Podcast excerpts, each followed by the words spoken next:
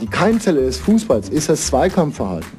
Und äh, jeder, der das Fußballfeld betritt, hat das Ticket zum Krankenhaus in der Tasche. Ob es einlöst oder nicht, wissen wir erst nach 90 Minuten. So sieht das aus. Das ist der SASM Podcast. Eispray auf die Ohren. Folge 1. Tanzen wie die Royals. Mit der studentischen Arbeitsgemeinschaft Sportmedizin der Charité und Katharina Nikelski. Hey Hambi, Mikey, sag mal, hast du schon mal in deiner aktiven Zeit auf Fußballplatz dein Ticket ins Krankenhaus eingelöst?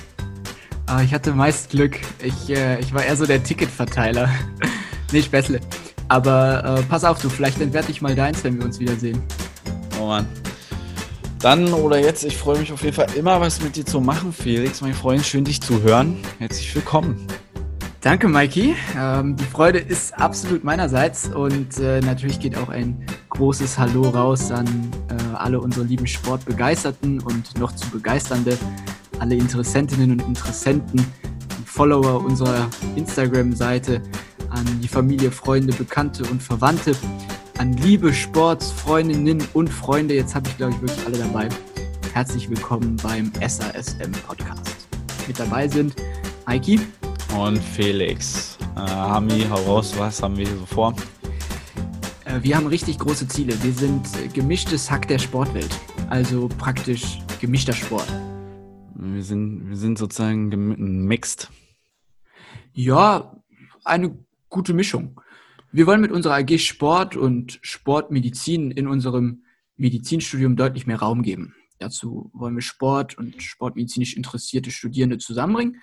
Und vor allem wollen wir eine richtig gute Zeit mit spannendem Input und besonderen Menschen schaffen. Und genau darum soll es jetzt auch im Podcast gehen. Genau, Smalltalk, ähm, zugleich richtig tiefe, authentische Einblicke in, ja, in, in, in so ein Sportlerleben, vor allen Dingen, was es bedeutet, seinem Leben einer Sache zu widmen, alles dafür zu tun, alles zu geben. Und wir haben auf jeden Fall tolle Gäste, die in der Pipeline sind, die deutlich mehr Ahnung haben als wir über das äh, richtig, richtig gut berichten können. Äh, Quatschen ist sonst das, was uns auszeichnet. Also schnappt euch isotonisches Getränk oder gute alte Apfelschorle und fühlt euch sportlich schon allein vom Hinhören. Jetzt geht's los. hinhören, wenn wir mit Nachwuchssportlerinnen und Sportlern nicht nur reine Sportartvorstellungen machen, sondern einen echten Blick hinter die Kulissen bekommen wollen.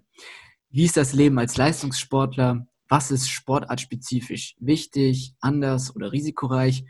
Und welche Rolle spielt die Gesundheit und auch die Medizin bei den Profis? Zu genau diesen Fragen und all diesen Themen begrüßen wir jemanden ganz Besonderen heute bei uns. Sie ist eine Berliner Pflanze, das kann man sagen. Ein Wunderkind der deutschen Ballettfamilie, schon längst auf dem Weg in die große, weite Welt. Hat schon mal in einem Disney-Film mitgemacht, tanzt deutlich besser als Hambi.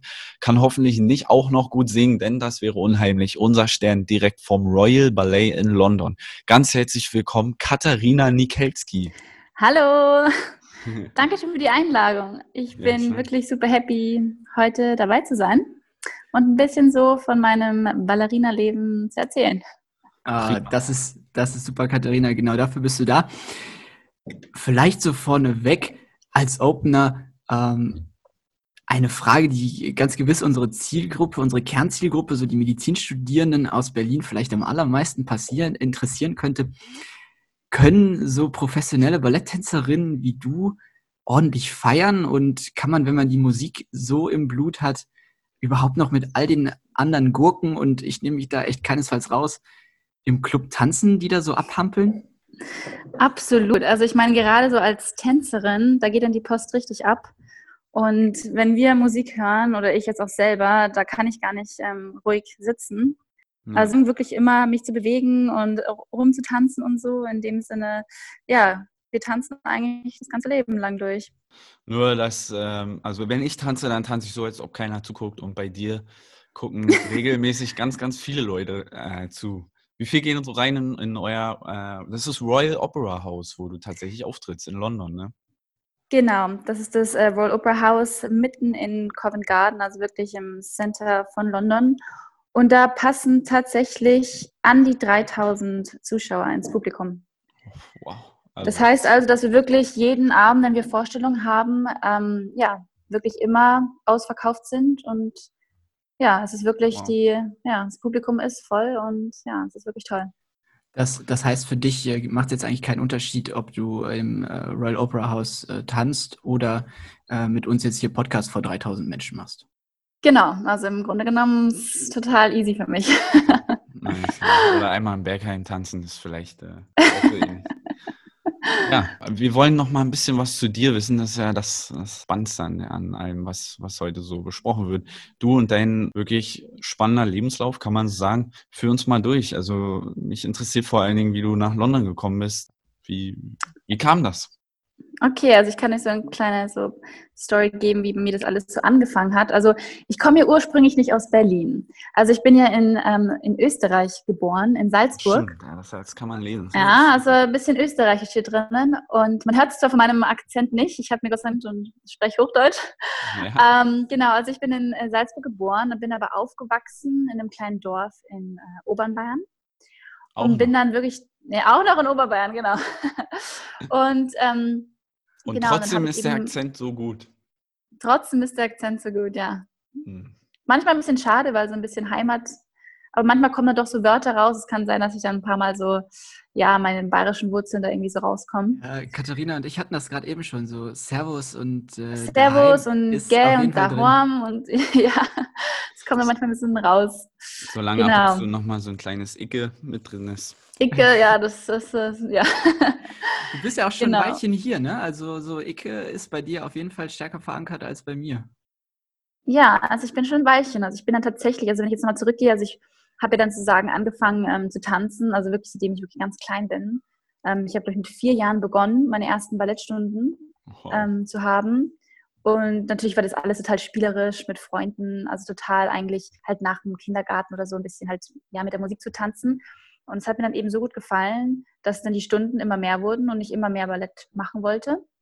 Ja, und dann gab es eben die große Entscheidung, ähm, was macht man? So, geht man aufs Gymnasium oder ja, bleibt man einfach so zu Hause und macht eben den normalen Werdegang wie alle anderen aus seiner Klasse? Und dann war eben die große Frage, da bleibe ich in Bayern daheim oder gehe ich schon irgendwie in ein anderes Bundesland und gehe auf eine spezielle Schule, wo man eben den das Tanzen sozusagen verbindet. Ja, und dann habe ich mich in verschiedenen sogenannten Ballettinternaten ähm, vorgestellt und habe dort vorgetanzt. Und dann hat es mich tatsächlich ins 800 Kilometer entfernte Berlin gezogen. Und ja, ich habe mich dann an der Ballettschule hier in Berlin beworben und wurde dann aufgenommen. Und bin dann tatsächlich mit ähm, elf Jahren ins Internat gekommen hier.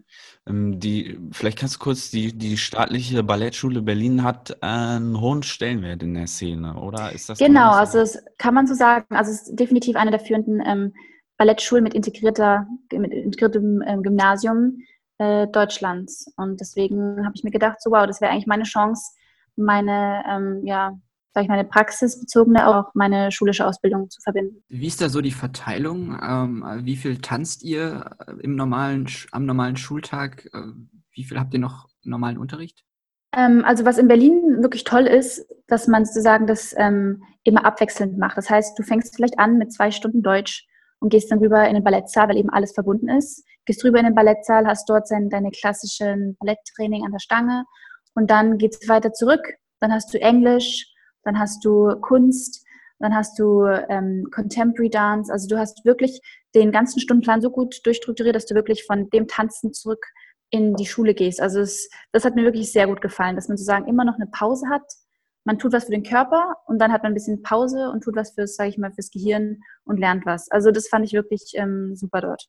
Und äh, sch- schafft man da den Spagat im wahrsten Sinne des Wortes? äh, Im wahrsten Sinne des Wortes. zwischen, zwischen wirklich ähm, ja, der, der Top-Ballettausbildung und, und Abi noch so nebenbei? Oder kann man da schon sagen, ist es ein Kompromiss? Ja, es ist schwierig. Also man muss wirklich extrem diszipliniert sein. Also da muss ich echt sagen, dass ich in meiner Schulzeit hier in Berlin wirklich, da hat sich alles ums Tanzen gedreht. Und ich bin nicht feiern gegangen, sage ich jetzt mal, was andere in anderen Schulen gemacht haben. Also ich sage mal, ich hatte nicht das normale ja, Kindsein, was andere vielleicht hatten. Aber das habe ich wirklich gerne gemacht. Also ich muss jetzt sagen, mir hat jetzt nichts irgendwie gefehlt, wo ich jetzt sage, so, ach, ich wäre jetzt schon gerne in die letzten Jahre irgendwie feiern gegangen und so. Und das war ja wirklich meine Passion. Und das nimmt man das halt gerne auf sich. Und äh, gelohnt hat sich ja auch, weil 2016 Ja. dann nach London, richtig?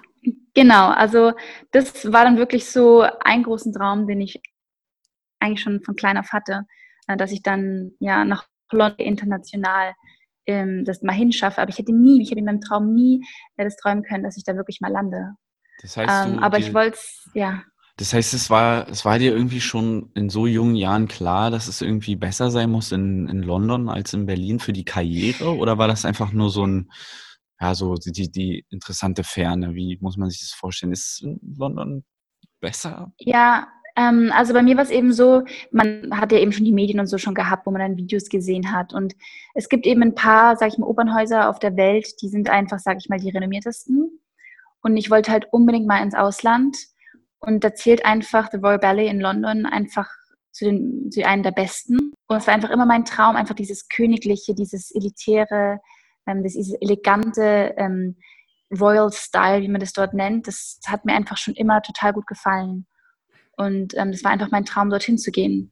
Tatsächlich heißt ja unsere, unsere Podcast-Folge heute auch äh, Tanzen wie die Royals. Oh, Ähm, ja, perfekt. was, welche Unterschiede gibt es so zwischen, zwischen London und Berlin? Also es ist so, dass ähm, vor allem in Berlin, also ich wurde ja hier ausgebildet, es gibt verschiedene sozusagen Ballettmethoden, die man hat. Ähm, in Berlin wurde die Vaganova-Methode sozusagen gelernt. Das ging dann eher so ans russische Ballett, Mhm. ähm, was auch ziemlich streng war sozusagen. Und äh, in London ist eh Royal Academy of Dance. Das ist dann eher dieses sehr englischer Kurs. Und die entscheiden, also die unterscheiden sich schon ziemlich. Einfach ähm, die Art und Weise, wie getanzt wird, ziemlich auch viel von der Technik her. Ähm, ich weiß nicht, ob man das so, sage ich mal, kennt, dass zum Beispiel in Russland, ähm, das geht sehr viel mit der Flexibilität und da ist alles sehr ins Extreme. Also da geht es darum, wie viel drehst du, wie hoch springst du. Ähm, und im Royal oder in dem Englischen geht es eher darum, wie ist dein Ausdruck, wie ist die Sauberkeit. Da geht es dann eher um die kleineren Details. Und die haben mir halt persönlich irgendwie ja mehr gefallen, weil da ging es mehr um dich selber als Künstler, als Person, wie du die Rolle verwirklichst. Und da hat das eigentlich jetzt niemanden interessiert, drehst du jetzt vier Pirouetten oder nur zwei, sondern da geht es eben mehr um die Story und die ganze Geschichte zu erzählen. Also das fand ich ein bisschen tiefgründiger. Ähm, Wladimir Malakow war lange Zeit der Intendant am Berliner Staatsballett. Nach meinem schmalen, bescheidenen Wissen über die ganze Ballettszene ähm, eine, eine Riesenfigur. Hast du ihn mal getroffen, gesehen? Hat er dich inspiriert? Auf jeden Fall wird er ja in Berlin den russischen Einfluss hinterlassen haben. Ja, auf jeden Fall. Also ich muss sagen, ich war wirklich ein großer Fan von Wladimir Malakow. Und er hat wirklich ähm, damals, als ich hier war, als ähm, ich glaube, der war erst bis von 2004 bis Ende der Spielzeit 13, 14 war er ja Ballettintendant des Staatsballett Berlins. Und ähm, ich muss echt sagen, der hat wirklich die Berliner Bühne wirklich richtig auf ähm, ja, Weltspitze gebracht. Mit ähm, auch Polina Semjonova. Und da war wirklich Berlin, also ich glaube, ich bin zweimal, dreimal im Monat äh, ins Staatsballett gegangen und habe mir Vorstellungen angeguckt, weil, ich, weil es wirklich für mich inspirierend war, da er eben das klassische Ballett und vor allem auch das russische eben ja hier die Hauptstadt gebracht hat. Und ich habe dann auch wirklich ähm, das Glück, bei einer Inszenierung von einem klassischen Stück namens La Bayadère auch tatsächlich als ähm, Schülerin schon sozusagen meine ersten ja, Bühnenerfahrungen auf der Staatsballettbühne ähm, zu machen. Und das fand ich wirklich toll. Also es hat, mich, hat mir definitiv so einen kleinen Einblick gegeben, wie das vielleicht mal später sein wird, so als richtige professionelle Bühnentänzerin. Man kann sagen, dass du in deinem Jahrgang als das Wunderkind galtest und das bis heute also vielleicht noch mal ganz kurz vorneweg, das schaffen wirklich nicht viele, diese, diese Ballettschule überhaupt als Balletttänzer zu, zu beenden. Oder korrigiere mich, wenn ich da eine gewisse Unkorrektheit drin habe. Aber das ist wirklich die totale Elite, die das am Ende überhaupt schafft, oder? Ja, also man vergisst halt manchmal, dass also viele sehen Ballett eben so als, oh ja, die Ballerinas, die da in pinken Tütüs mit so pinken Spitzenschuhen ein bisschen so rumhoppeln und ähm, so eine Pirouette drehen und so. Aber im Grunde genommen ist es wirklich, ähm, ja, kann man wirklich schon als Leistungssport sehen. Und die Schule ist hart. Ähm, man braucht wirklich unheimlich viel ähm, halt Disziplin und wirklich auch Durchhaltevermögen. Da es eben nicht immer alles bergauf geht, ja. Also es ist wirklich so, es gibt Tage, wo man einfach nicht mehr weiß, okay, schaffe ich das überhaupt? Macht mein Körper das mit? Will ich das überhaupt noch? Und ähm, es war definitiv kein einfacher Weg, ähm, erstmal die Ausbildung, sage ich mal, ähm, ja, durchzustehen, weil du musst dir überlegen, du beginnst mit zehn Jahren, in meinem Fall bist weg von der Familie, 800 Kilometer. Das kommt als erstes dazu und dann ähm, veränderst du dich ja auch in den Jahren. Also die Ausbildung geht ja an sich an die zehn Jahre heran. Also du fängst ja wirklich an, ähm, ja, schon mit 19 Jahren und endest dann vielleicht mit 19 deine Ausbildung und du veränderst dich ja dann. Die Pubertät kommt hinzu. Dann kriegst du vielleicht den ersten Freund oder du hast andere Interessen. Ballett ist für dich nicht mehr cool genug, du möchtest irgendwas anderes ausprobieren. Und da gibt es so viele Faktoren, die dann mitspielen, wo wirklich ja die wenigstens dann von ganz klein bis nach ganz ähm, oben schaffen.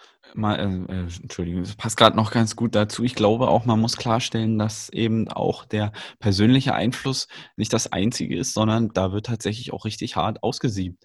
Äh, so dass ich, ich, ich weiß das, ähm, dass dann am Endeffekt von deinem Jahrgang, glaube ich, nur ein bis zwei letztendlich komplett durchgekommen sind. Der eine ist zum Beispiel Gregor Glocke, der jetzt auch äh, sofort nach seinem Abschluss am Berliner Staatsballett ja, super jung angenommen wurde und da jetzt auch erfolgreich tanzt.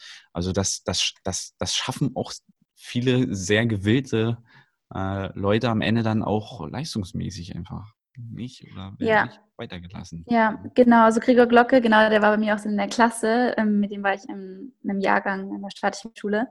Und der hat es auch geschafft, sozusagen auf eine der größeren Bühnen zu kommen. Ähm, aber es sind wirklich sehr wenige. Also ich muss sagen, dass in meiner Zeit an der Ballettschule ähm, die wenigsten es wirklich bis, sage ich mal, bis zur letzten Klasse geschafft haben. Einfach weil vielleicht der Körper nicht mitgespielt haben oder auch verletzungsmäßig sie gesagt haben, okay, mein Körper macht das einfach nicht mehr mit. Und ähm, ja, also es ist wirklich, es ist nicht einfach. Und du kannst natürlich auch die Leistung, das ist ein anderer Faktor auch noch, die Leistung dich erbringen, weil du natürlich auch Prüfungen hast. Ähm, und du musst natürlich auch deine Leistung beweisen, jedes Jahr aufs Neue. Und ja, irgendwann stößen, stößen halt manche an, seine, an die Grenzen und ähm, ja, das ist halt wirklich Leistungssport und das ist wirklich knallhart. Klingt, das klingt jetzt echt nach, nach einer. Das klingt echt ein bisschen hart jetzt, aber. Klingt hart nach einer irren Drucksituation, ja. aber die, die wird es garantiert gewesen sein. Wie äh, häufig hast du für dich gedacht, Mann, ich, ich schmeiß hin, ich mach's nicht mehr, es reicht jetzt? Ja, also ich muss schon sagen, da gab es schon so ein paar Momente, muss ich ehrlich sagen, wo ich wirklich kurz davor war, äh, das alles hin und zu sagen, es hat keinen Sinn mehr, ich höre auf, ich mache was ganz anderes. Gab es wirklich. Also wirklich auch, wo ich mir gedacht habe, okay, das war's jetzt. Aber dann irgendwie, sage ich jetzt mal, kommt dann wieder so ein Moment, wo du, das, wo du wirklich alles wieder vergisst und sagst so, wow, ich habe jetzt schon so lange durchgehalten, das kann jetzt nicht sein, dass ich jetzt aufgebe. Ich bin schon so weit gekommen habe so viel, sage ich mal, Schweiß, Tränen hinher, also hierher gebracht. In dem Sinne, ich muss einfach weitermachen und gucken, dass ich es schaffe. Ja, also muss ich da wirklich durchboxen. Und ich habe es irgendwie, ja, sag ich mal, geschafft, da wirklich mal da durchzukommen. Was ist äh, schwieriger? Was ist, was bedeutet mehr Stress? Die Arbeit, auf Arbeit sein oder die Schule? Was war, was war der größere Druck? Also mir ist, muss ich sagen, das Tanzen, meinst du jetzt das Tanzen und der Theorieunterricht? Ich meine, der Vergleich zu deinem jetzigen Lifestyle, an, wo du angekommen bist, was, was, was ist stressiger? Ist es jetzt der Alltag oder ist, war es damals eine besondere Drucksituation in der Schule, in der Ausbildung? Also genau, also das ist ziemlich interessant, muss ich ehrlich sagen, ähm, weil es klingt alles total jetzt hart und so, aber ich muss schon sagen, dass es sich auf jeden Fall ähm, gelohnt hat. Und ähm, ja, also ich muss ehrlich sagen, in der Schulausbildung hatte ich definitiv mehr Stress, mehr Tränen sind geflossen. Ähm, der Druck war unheimlich hoch. Die Anforderungen von den Lehrern, sei es, wie du ausschaust, sei es körperlich, vom Gewicht her, sei bloß nicht zu dünn, sei aber bloß auch nicht zu dick, ähm, die Balance zu finden, ähm, muss in der, also war in der Schule definitiv höher. Und wie war so der, die Drucksituation unter euch Tänzerinnen und Tänzern? Äh, wir haben jetzt eben gerade auch schon über Gregor Glocke gesprochen. Äh, ich habe ein bisschen im Internet geguckt und über euch beide gefunden, ähm, das prägende Zitat Berlins größte Tanzhoffnungen. Also dass da auch, wir hatten es ja gerade eben schon davon, auch zwei Leute das wirklich mal äh, am Ende schaffen und so groß rauskommen, ist ja eine Seltenheit. Äh, habt ihr euch untereinander zum Teil auch ausgestochen? Wie ist so das Neiden untereinander? Gibt es das oder ist es eine verschworene Familie? Ja, nee, also ich muss sagen, da ist auf jeden Fall was daran. Also klar, es gibt nicht nur, sage ich mal, ähm, physische Beanspruchungen, sondern es gibt eben auch äh, psychische Beanspruchungen, wie, sage ich mal, in jedem Leistungssport, ja.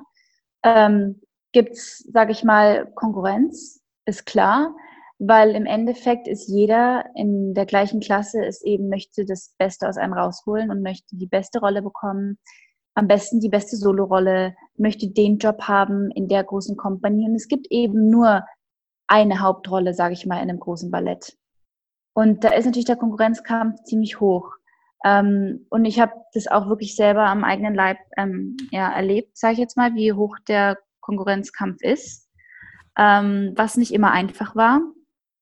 Aber ich muss sagen, ich habe mir mit, ja, durch die ganzen Jahre, ähm, sage ich mal, Schule, hat man sich da wirklich, sage ich mal, ein dickeres Fell irgendwie so, ja, hat man irgendwie ein dickeres Fell bekommen. Und ähm, so Kleinigkeiten, muss ich sagen, stören mich eigentlich jetzt nicht mehr. Ähm, was ich auch dazu sagen muss, dass das in der Schule für mich ähm, deutlicher, also wirklich stärker war äh, mit den, sag ich mal, Anfeindungen und Konkurrenzkampf, wie jetzt im richtigen Berufsleben. Ja, das klingt nach einem harten Pflaster. Ja, weil du einfach, sag ich mal, im richtigen Berufsleben sind alle, sag ich mal, Erwachsener. Ähm, alle haben es auf ein bestimmtes Niveau geschafft und jeder eigentlich freut sich für den anderen oder unterstützt den anderen, wenn er eine tolle Rolle bekommt. Also es ist wirklich eine gesunde Konkurrenz. Und jeder versucht eben das Beste aus einem zu holen. Du arbeitest an dir selber, aber gleichzeitig gönnst du auch jemanden anderen, der auch hart arbeitet, dass er auch, sag ich mal, eine tolle Rolle bekommt. Und das ist für mich ganz wichtig. Also ich bin wirklich, ich gönne es wirklich jedem. Und ähm, ja, aber es ist wirklich, es kommt wirklich darauf an, wie du als Person auch selber bist, ja, als Persönlichkeit. Und ähm, ja. Man, man, erkennt auf jeden Fall, ähm, es erinnert mich ein bisschen an auch, ja, vielleicht manche Schattenseiten in der Welt der Medizin. Man kann vielleicht behaupten, vielleicht ja, hat sich das auch schon im Laufe der Zeit ein bisschen geändert, aber die Krankenhaushierarchien können auch militärisch sein. Ähm, hm. Das ist, äh, ja, es ist, vielleicht kann die, können wir in Zukunft alle so ein bisschen dazu beitragen, dass es ein bisschen, bisschen optimiert werden kann. Ne? Aber es bisschen, mehr, euch bisschen mehr Teamsport. Ne? Ja, Teamsport. Ihr könnt doch mal, ihr könnt ihr nicht mal alle zusammen tanzen.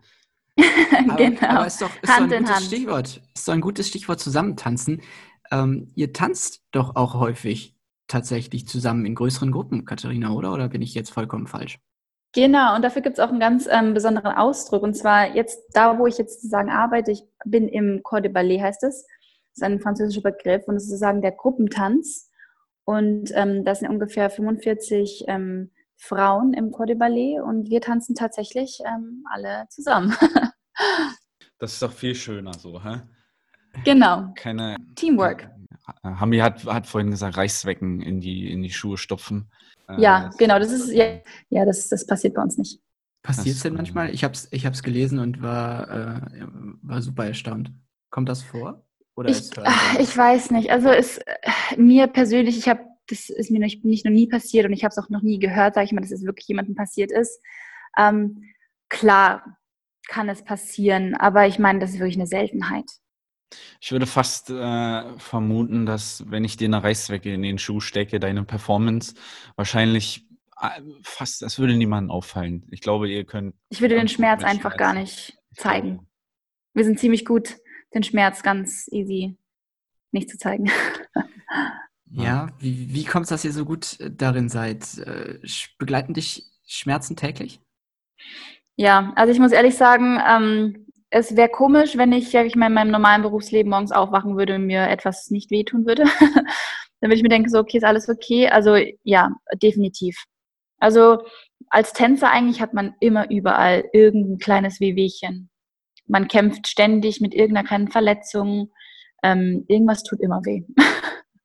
das ist leider das Problem an dem Beruf, dass einfach dein Körper im Endeffekt dein Instrument ist, mhm. ähm, du ihn pflegen musst und ähm, weil es dein Kapital ist, ja. dass du bist verantwortlich für ihn und es ist das, was du hast und mit dem in, im, Endeffekt mit dem verdienst du dein Geld, ja. Äh, in dem Sinne, ja klar, Schmerzen, ja, habe ich eigentlich hat man immer.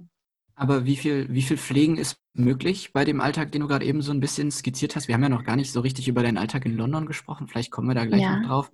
Aber äh, selbst bei dem stressigen Schulalltag, Kannst du da wirklich für dich, äh, auch für, für irgendwie so dein Mental Health ähm, genug tun? Ja, es ist schwierig. Man muss eben doch die richtige Balance finden, ähm, weil der Beruf oder sage ich mal, ja, das Tanzen ist eben wirklich, wie gesagt, äh, Leistungssport, aber so viel, wie du auch, sage ich mal, reinsteckst im Training, musst du eigentlich auch gleichzeitig auch sagen als Pause haben. Also du kannst nicht nur, sage ich mal, arbeiten, arbeiten, arbeiten, schlafen, arbeiten. Du brauchst auch genau eine Regenerationszeit für deinen Körper, dass er sich wieder erholt. Genauso wie deine Muskeln, die können nicht die ganze Zeit nur ständig arbeiten. Ähm, und da eben die, das Gleichgewicht zu finden, ist schwierig. Wer achtet ähm, darauf? Gibt es jemanden, der dir hilft oder bist du völlig alleine? Nee, du bist wirklich ähm, selbstständig. Also du bist wirklich verantwortlich, weil im Endeffekt kann niemand in dich reinschauen. Du, du kannst nicht sehen jetzt, okay, hat derjenige jetzt wirklich Schmerzen? Was geht in deinem Körper vor? Äh, was fühlt sich gut an, was heute nicht so? Du bist da wirklich verantwortlich, dass du sagst, okay, heute merke ich, meinem Rücken geht es nicht so gut. Jetzt muss ich eine, ein bisschen zurücktreten und muss einfach heute ein bisschen weniger machen ähm, damit ich eben morgen vielleicht wieder mehr pushen kann. Also du bist da wirklich selbst verantwortlich für, dafür. Hm. Ähm, ich glaube, wir haben schon wahnsinnig spannende Einblicke bekommen und wir müssen viele, viele Dinge noch viel tiefer beleuchten. Super interessant, was du erzählst. Wirklich vielen Dank schon. Ich habe äh, noch Sehr eine, bevor, bevor wir das machen und diese super authentischen Geschichten von dir alle ergründen, du hast jetzt eine Chance, solange wir noch relativ am Anfang äh, von, unseren ja. zehn, von unseren zehn Hörern noch vielleicht fünf dabei Von den zehn haben schon so viele abgeschaltet. Weiß nicht, vielleicht. Mikey, du machst mir ein bisschen Angst. Sind wir noch am Anfang? Ich hoffe, wir machen gleich mal ein Päuschen, oder? Ach so, ja, du, ähm, ich, vielleicht müssen wir auch mal pullern, aber äh, dann sind wahrscheinlich schon Vielleicht zum Einschlafen, keine Ahnung. Die gucken, die hören sich dann zusammen morgen nochmal an. Auf jeden Fall habe ich eine wichtige Frage. Du kannst jetzt dafür sorgen, dass ein großes Vorurteil gegen Ballett aus den Köpfen der Menschheit gestrichen wird. All jene, die uns zuhören. Was nervt dich am meisten? Welches Vorurteil möchtest du den Leuten nehmen? Hm, also das erstens mal das ganze Tanzen, ja hier viele denken so, ach ja, die tanzen da, so ist alles easy und so, ganz easy. Nein, es ist nicht. Es ist wirklich harte Arbeit und das, was auf der Bühne so einfach ausschaut, das hohe Springen und so, ähm, das ist wirklich harte Arbeit. Und ähm, ja, ich meine, ich glaube, das ist ein großes Vorurteil, dass viele das, ähm, sage ich mal, das Tänzer, also den Beruf Tanz oder Tänzer ähm, gar nicht so für einen richtigen Beruf sehen, sondern eher so als es ist immerhin noch eine Kunst, aber dass die wirklich, sage ich mal, wertschätzen eigentlich, was dahinter steckt, weil eben alles, ähm, sage ich mal, hinter den Kulissen passiert, die ganze harte Arbeit und im Endeffekt siehst du dann nur die ähm, Vorstellung und wir haben für eine Vorstellung, die du vielleicht ähm, ja, zwei Stunden lang anschaust, haben wir monatelang geprobt dafür. Ähm, ja, ich glaube, das ist so ein großer Faktor, den viele eigentlich immer vergessen. Wenn man so ein bisschen tiefer reinguckt, ähm, Wobei, was heißt tiefer reingucken, aber mal ein bisschen anfängt zu googeln, dann ist vielleicht so das zweite Vorteil, was einem schnell begegnet, äh, das Thema Hunger und Essen. Müsst, müsst ihr euch zum Erfolg hungern? Ich stelle jetzt einfach mal so eine ganz plumpe Frage. Ähm, wie, wie, verbreitet ist das? Also ja, ganz schlimm. Also wenn ich sowas höre, ähm, nein, auf keinen Fall. Also das mit dem ganzen Magerwahn ähm, finde ich persönlich ganz schlimm. Aber ja, es existiert definitiv. Ich, Gott sei Dank, habe das noch nie erleben müssen, Gott sei Dank. Also ich habe immer, sag ich mal, ähm, nie irgendwie meinen Stress zu sagen mit dem Essen irgendwie verbunden, absolut nicht. Deswegen hatte ich Gott sei Dank nie Probleme. Ähm, aber es existiert in der Ballettwelt, weil einfach viele meinen, sie müssen dünn sein und dünn heißt gleich, sag ich mal, mehr Erfolg haben, besser zu tun. Aber es ist genau das Gegenteil. Wenn du hungerst, hast du nicht genug Energie und dann ähm, steigt eben auch die Risiko für Verletzungen weil dein ganzer Körper einfach nicht die ganzen Nährstoffe hat, die er braucht. Weil im Endeffekt ist eben Tanz eine Sportart und ähm, dazu brauchst du auch die ganzen ähm, Nährstoffe. Aber leider ja, nach wie vor gibt es ganz viele, die an Essstörungen ähm, im Tanzen leiden. Weil du eben, sage ich mal, du musst einfach schlank sein, du musst gut auf der Bühne ausschauen, aber gleichzeitig auch Kraft haben. Und ähm, ja, es ist ein schwieriges Thema, muss ich ganz ehrlich sagen. Es ist wirklich sehr schwierig. Wird dem Ganzen von den Ballettschulen oder jetzt von deinem Arbeitgeber, dem, dem Royal Opera House, wird dem begegnet? Äh, kriegt ihr Unterstützung dahingehend? Äh, habt ihr Ernährungsberater an euren Seiten? Ja, also wir haben ähm, im Royal House haben wir äh, eine Ernährungsberaterin, ähm, die du nach einem Termin fragen kannst und mit der kannst du dann den ganzen Ernährungsplan sozusagen durchgehen. Ähm, aber da geht es eher weniger um, du musst weniger essen oder du musst mehr essen, sondern geht es eher darum, wie du deine Performance und deine, ähm, deine ja, Leistung sozusagen steigern kannst mit der richtigen Ernährung. Dass du zum Beispiel, wenn du ein großes, ähm, eine Vorstellung hast, dass du eben davor, sag ich mal, Proteinshakes oder ähm, Recovery, also zur Erholung, dass du besondere Nahrungsmittel eben einnimmst, die das sozusagen ähm, dir helfen und um das zu unterstützen. Also da geht es eher aus deiner Ernährung rauszuholen, als, ja, als dass sie dir sagen, ess weniger oder ess mehr. Ähm, ist, wer, wer betreut euch? Also wir, wir kennen das jetzt aus den anderen Teams, dass man wirklich dezidiert immer jemanden an seiner Seite hat, einen Physiotherapeuten, wie du es schon angesprochen hast, Ernährungsberatung, genau. ein Arzt vielleicht sogar. Ähm, vorhin hast du aber schon beschrieben, dass zum Beispiel im Vergleich jetzt zu der Ballettschule, wo man wirklich viel enger getaktet war, hast du angedeutet, man kann selbst sein, sein Training etwas mehr bestimmen. Wie, wie frei seid ihr da? Ähm, wendest du dich an jemanden, wenn du eine Frage hast, oder ist das schon etwas diktatorisch? Ähm, also ich muss sagen, es gibt wirklich einen ganz großen Unterschied von ähm, Schule und jetzt Berufsleben. Also Schule war wirklich, du musst Leistung bringen, also du musst wirklich Leistung bringen jeden Tag. Ähm, egal, okay, du hast ein bisschen Schmerzen, nein, du musst trotzdem, also das wirklich, da kommt es mir auf die Leistung drauf an, weil es eben noch eine Ausbildung ist. Du hast ein Ziel, du musst die Ausbildung beenden, du musst den Abschluss bekommen, alle Prüfungen bestehen und dann später ähm, einen guten Job bekommen. Und ähm, da war auf jeden Fall, sage ich mal, der Leistungsdruck definitiv ähm, höher und man hatte, sage ich mal, weniger Leute, Leute zum Ansprechen.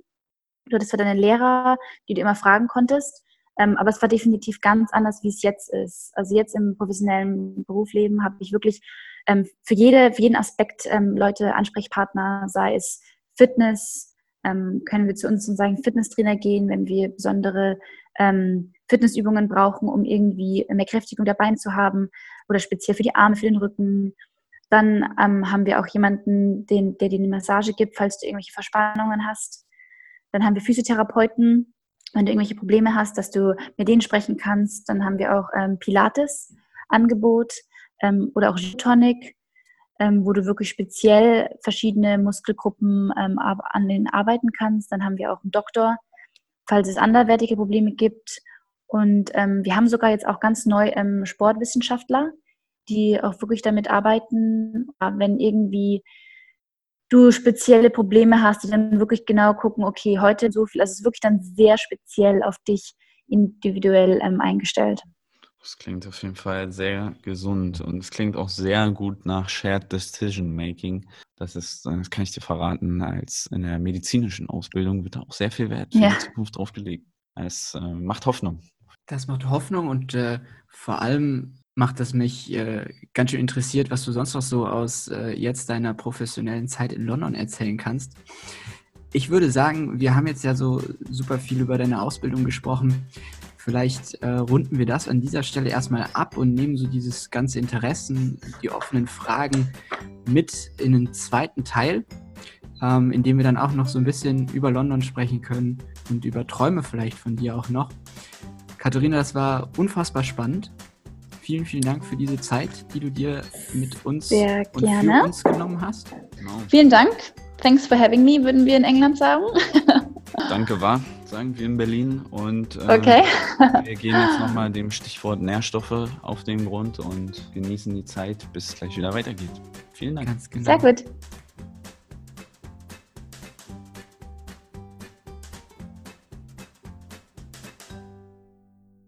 So Weicheier in der heutigen Zeit als Fußballer muss ich wirklich mich kaputt lachen.